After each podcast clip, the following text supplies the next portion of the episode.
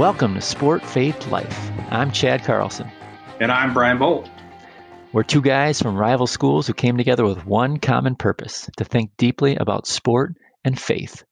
We're sports scholars, we're coaches, and we're competitive athletes, or at least we were. And together we've created Sport Faith Life, a conversation that meets at the intersection of sport and faith.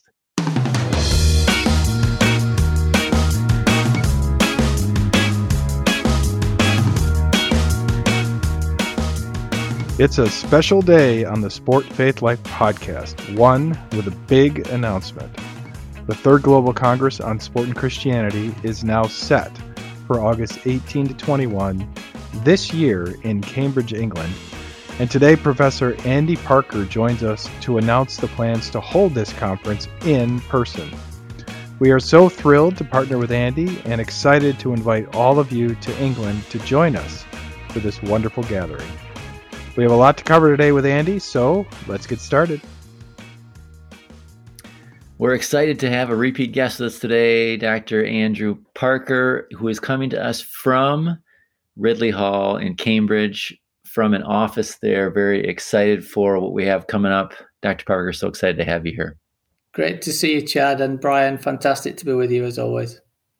So, give us a little bit of an update uh, regarding some of the conversations that you've been having at Ridley related to the event and and its its impending nature. Thanks, Chad. Yeah, so we were we were always uh, of the mind that obviously we were keeping a close eye on the COVID situation and particularly Omicron, um, which came about December time. So we were we were um, the plan was to make a final decision on on whether the whether the conference would be in person um, we did that at the end of January, um, just in the last few weeks. So that's fantastic. We're looking forward to that, and we're really excited to to uh, to have the congress here, and we're looking forward to visitors. So yeah, we're we're really excited too. This is uh, wonderful news. Exciting to um, keep this on schedule and to sort of follow the pattern of every three years for the Global Congress on Sport and Christianity. The first one started right there in England, in, in York. The second one uh, in the United States, in Michigan, uh, on the campus of Calvin University in 2019. And now we're headed off to Ridley Hall in, uh, in Cambridge. And uh, I, I'm guessing that a lot of our listeners have not been there. So I wonder, could you give us a little lay of the land? Yeah, well, it's, it's a really good question, Brian. I mean, you know, what's fascinating is um, I think probably for for 24 out of the 25 years of my academic career, I always wanted to work in Cambridge. Um, and then, you know, God does that great thing, doesn't He? Uh, your career ends, and then all of a sudden you get an opportunity to do something. So it's just a fantastic privilege for me to to be at Ridley it's just been amazing being around these guys the last couple of years and the Church of England sports strategy and the way actually the way God's you know moving in that space is fantastic. So um, love coming here. I'm I'm not I wasn't that familiar with Cambridge. I'd only been once before in my entire life up until about 18 months ago. But it is one of those places where you you just think, oh my word, you know, this is the whole history of of British academia, and it, it's it's it's a very relatively small city centre with these huge higher education establishments of, of global, you know, significance and recognition.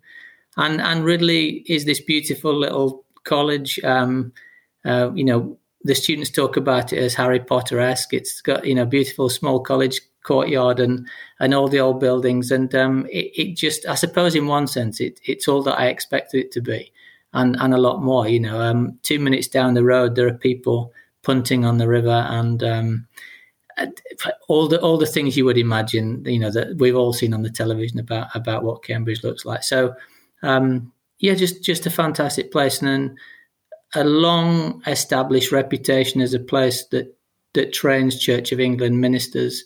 Um, many many people have been through the the rooms and the corridors of Ridley, and it, it is really just a fantastic privilege to be part of that.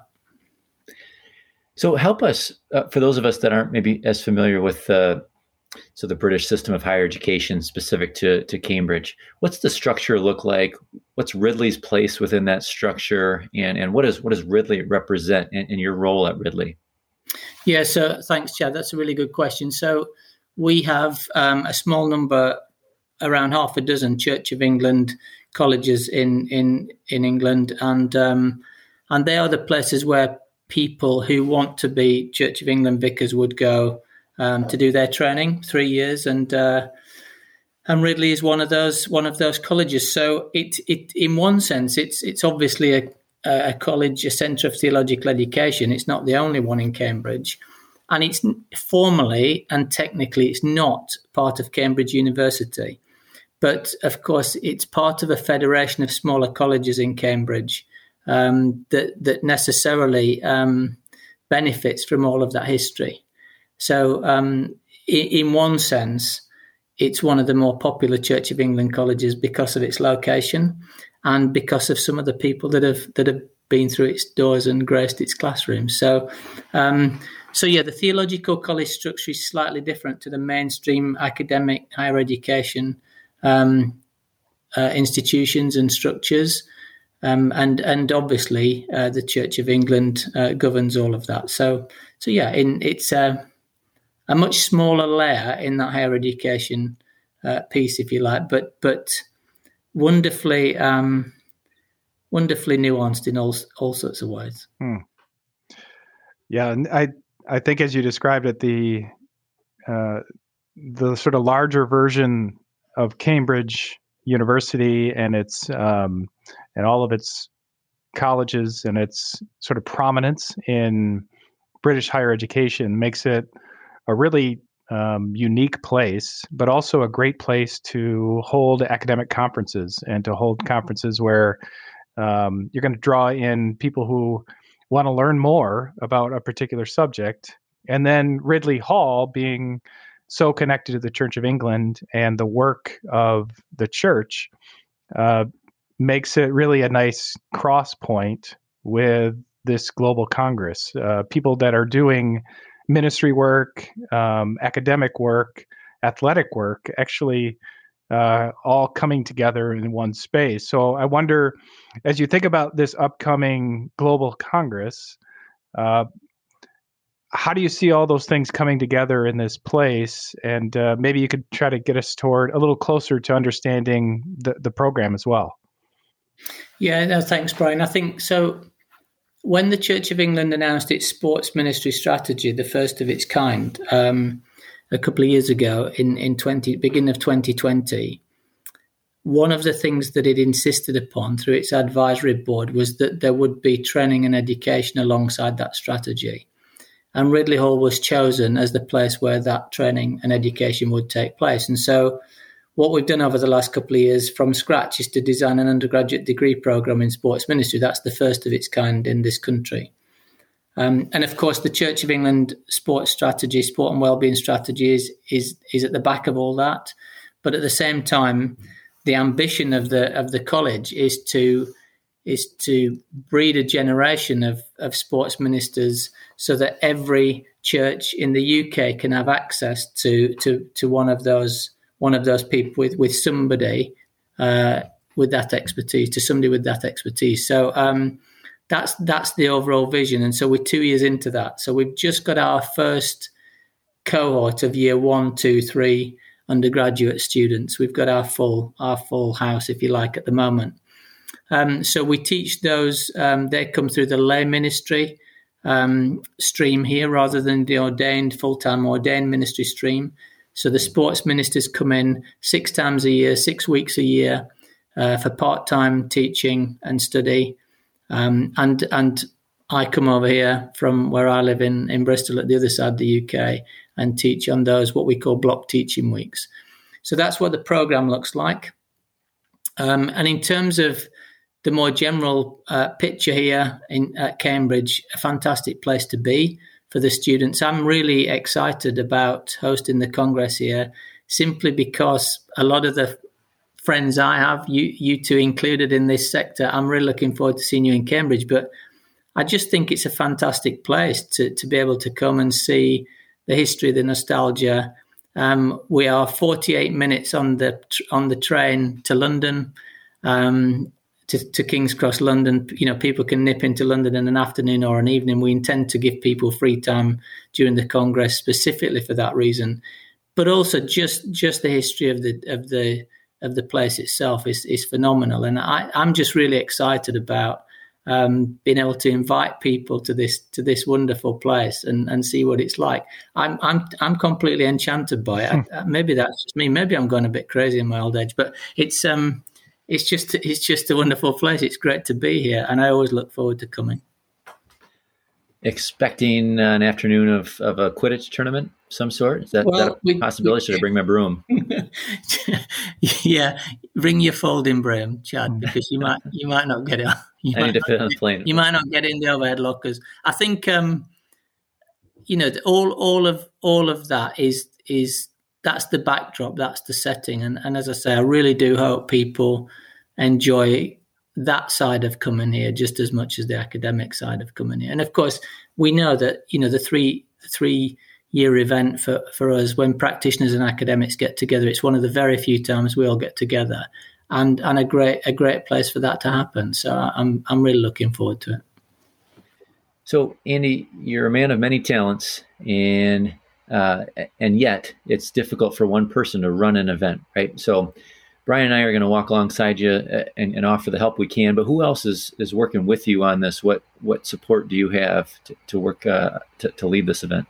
Yeah, thank you. So it's and it's a very small team, and I think one of the things that we are very conscious of here at Ridley is is that that we're a very small team. This will be the first time that Ridley's ever attempted to run an event like this in its history, um, not just in sport but in anything. Um, but we have a small team of people with with really good expertise. I have um, my colleague Robin Barden, who's the director of innovation here, who is he's very, very much um, looking forward to the event, but also very much behind the sports ministry um, stream here. Uh, it's worth saying, I think, that Ridley, in one sense, have, have invested so much um, so quickly into sport. They've been fantastically supportive, and so I'm I'm appreciative and extremely confident in in their sort of investment in all sorts of ways. And we've also got two or three people who have got events management expertise that that work here um, that have been brought in more recently into Ridley to develop these and similar events. So, um, but it will be, in one sense, it will be a much smaller congress than we've had before. Simply, you know, accommodation wise and the size of rooms and classrooms, etc., seminar rooms. Um, although we are using one of the bigger Cambridge colleges next door uh, for for some of that uh, for some of that some of those um, parts of the of the Congress. But I suppose in many respects we are also mindful that post COVID, uh, and I'm, I'm, using that that uh, phrase um, liberally. Post COVID, we know that people are still a little bit anxious about traveling. They're still a little bit anxious about the kind of places they stay we're mindful that we want to step back into the event space with probably with a smaller event anyway to be on the safe side. Um, and and also that you know ma- many many colleagues and friends in the sector may not want to may not want to travel, and so um, I think in some respects it, it, will certainly be smaller than the con- the previous two congresses, and I think that we're probably going to adopt a slightly more relaxed approach to it, where we we build in a little bit more um, free time for people. Probably, you know, as I said, just really to accommodate the context, um, but more importantly, the the kind of situation we're in socially, um, so that people have a little bit more latitude and flexibility. I would say I would say it's probably going to be um, a little bit slower paced and, and, more relaxed than than what we've done before, and, that, and that's deliberate, partly on on the basis that it's the first time Ridley have done it, and partly uh, for all of the above reasons. Yeah, and I, I, think that's really wise as we think about the context and just the the eagerness, certainly to get people together, but do that in a way that uh, provides some space and comfort as uh, people approach. And and Congress one and Congress two uh, were able to draw from multiple countries. And I think you want to communicate the same thing uh, that um, as many people that can find their way to Cambridge uh, are invited. Um, we'll, we'll try to get as many uh, as we can in the door. Uh, really exciting stuff. Um, and, and a lot of the same um, spirit in terms of what we're attempting to accomplish. And, and we mentioned one of those things, which is really to have dialogue um, in and through people that are doing various things in sport and Christianity. Some some academics, some athletes, coaches, uh, directors of programs, uh, pastors, um, and sometimes just interested folks that that uh, want to dig into these types of subjects. So it'll be exciting. Sport Faith Life will partner as well in this process. Um, it's been uh, helpful for us to to uh, kind of have this entity where we can house some things on the website and find ways to uh, get information out. We'll continue to Chad and I will continue to uh, do podcasts along the way that may preview some of the events, um, and that will be a helpful way for people to figure out, you know, uh, just get a taste of what they might see there. Uh, so uh, we're just thrilled that you've decided to, or you've been able to kind of pull this together and pull a team together there to make this happen. Um, I, I, guess as a, as sort of a final um, thing, two things. One, I, people probably ought to know, like, how do I find out about this? Where do I where do I go? Uh, you know, what are the dates for this, and and so on. And then maybe some of the yeah.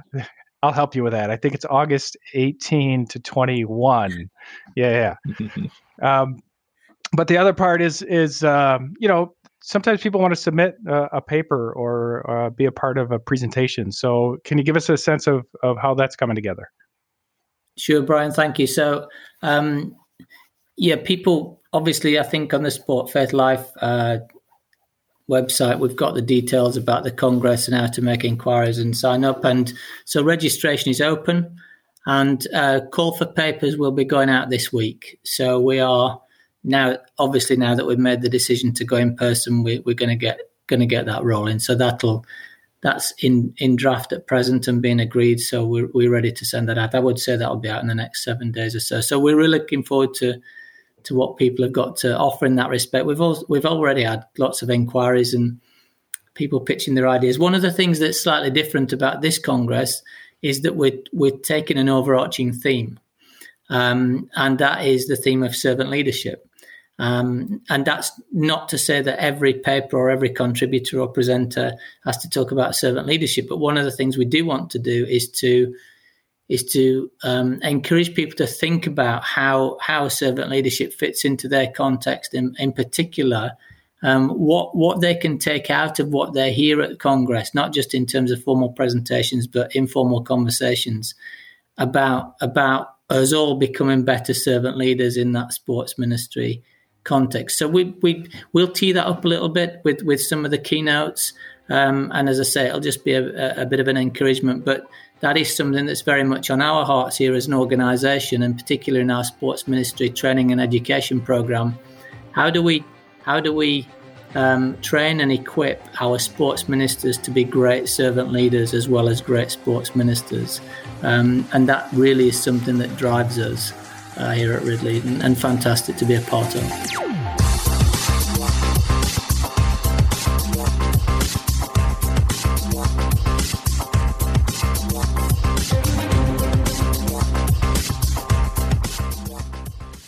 Thanks for listening to the Sport Faith Life podcast. Find previous episodes at sportfaithlife.com and on Apple Podcasts. We're releasing each episode with a blog post authored by our guests, so you can find the blog for this podcast and other posts at the same website, sportfaithlife.com.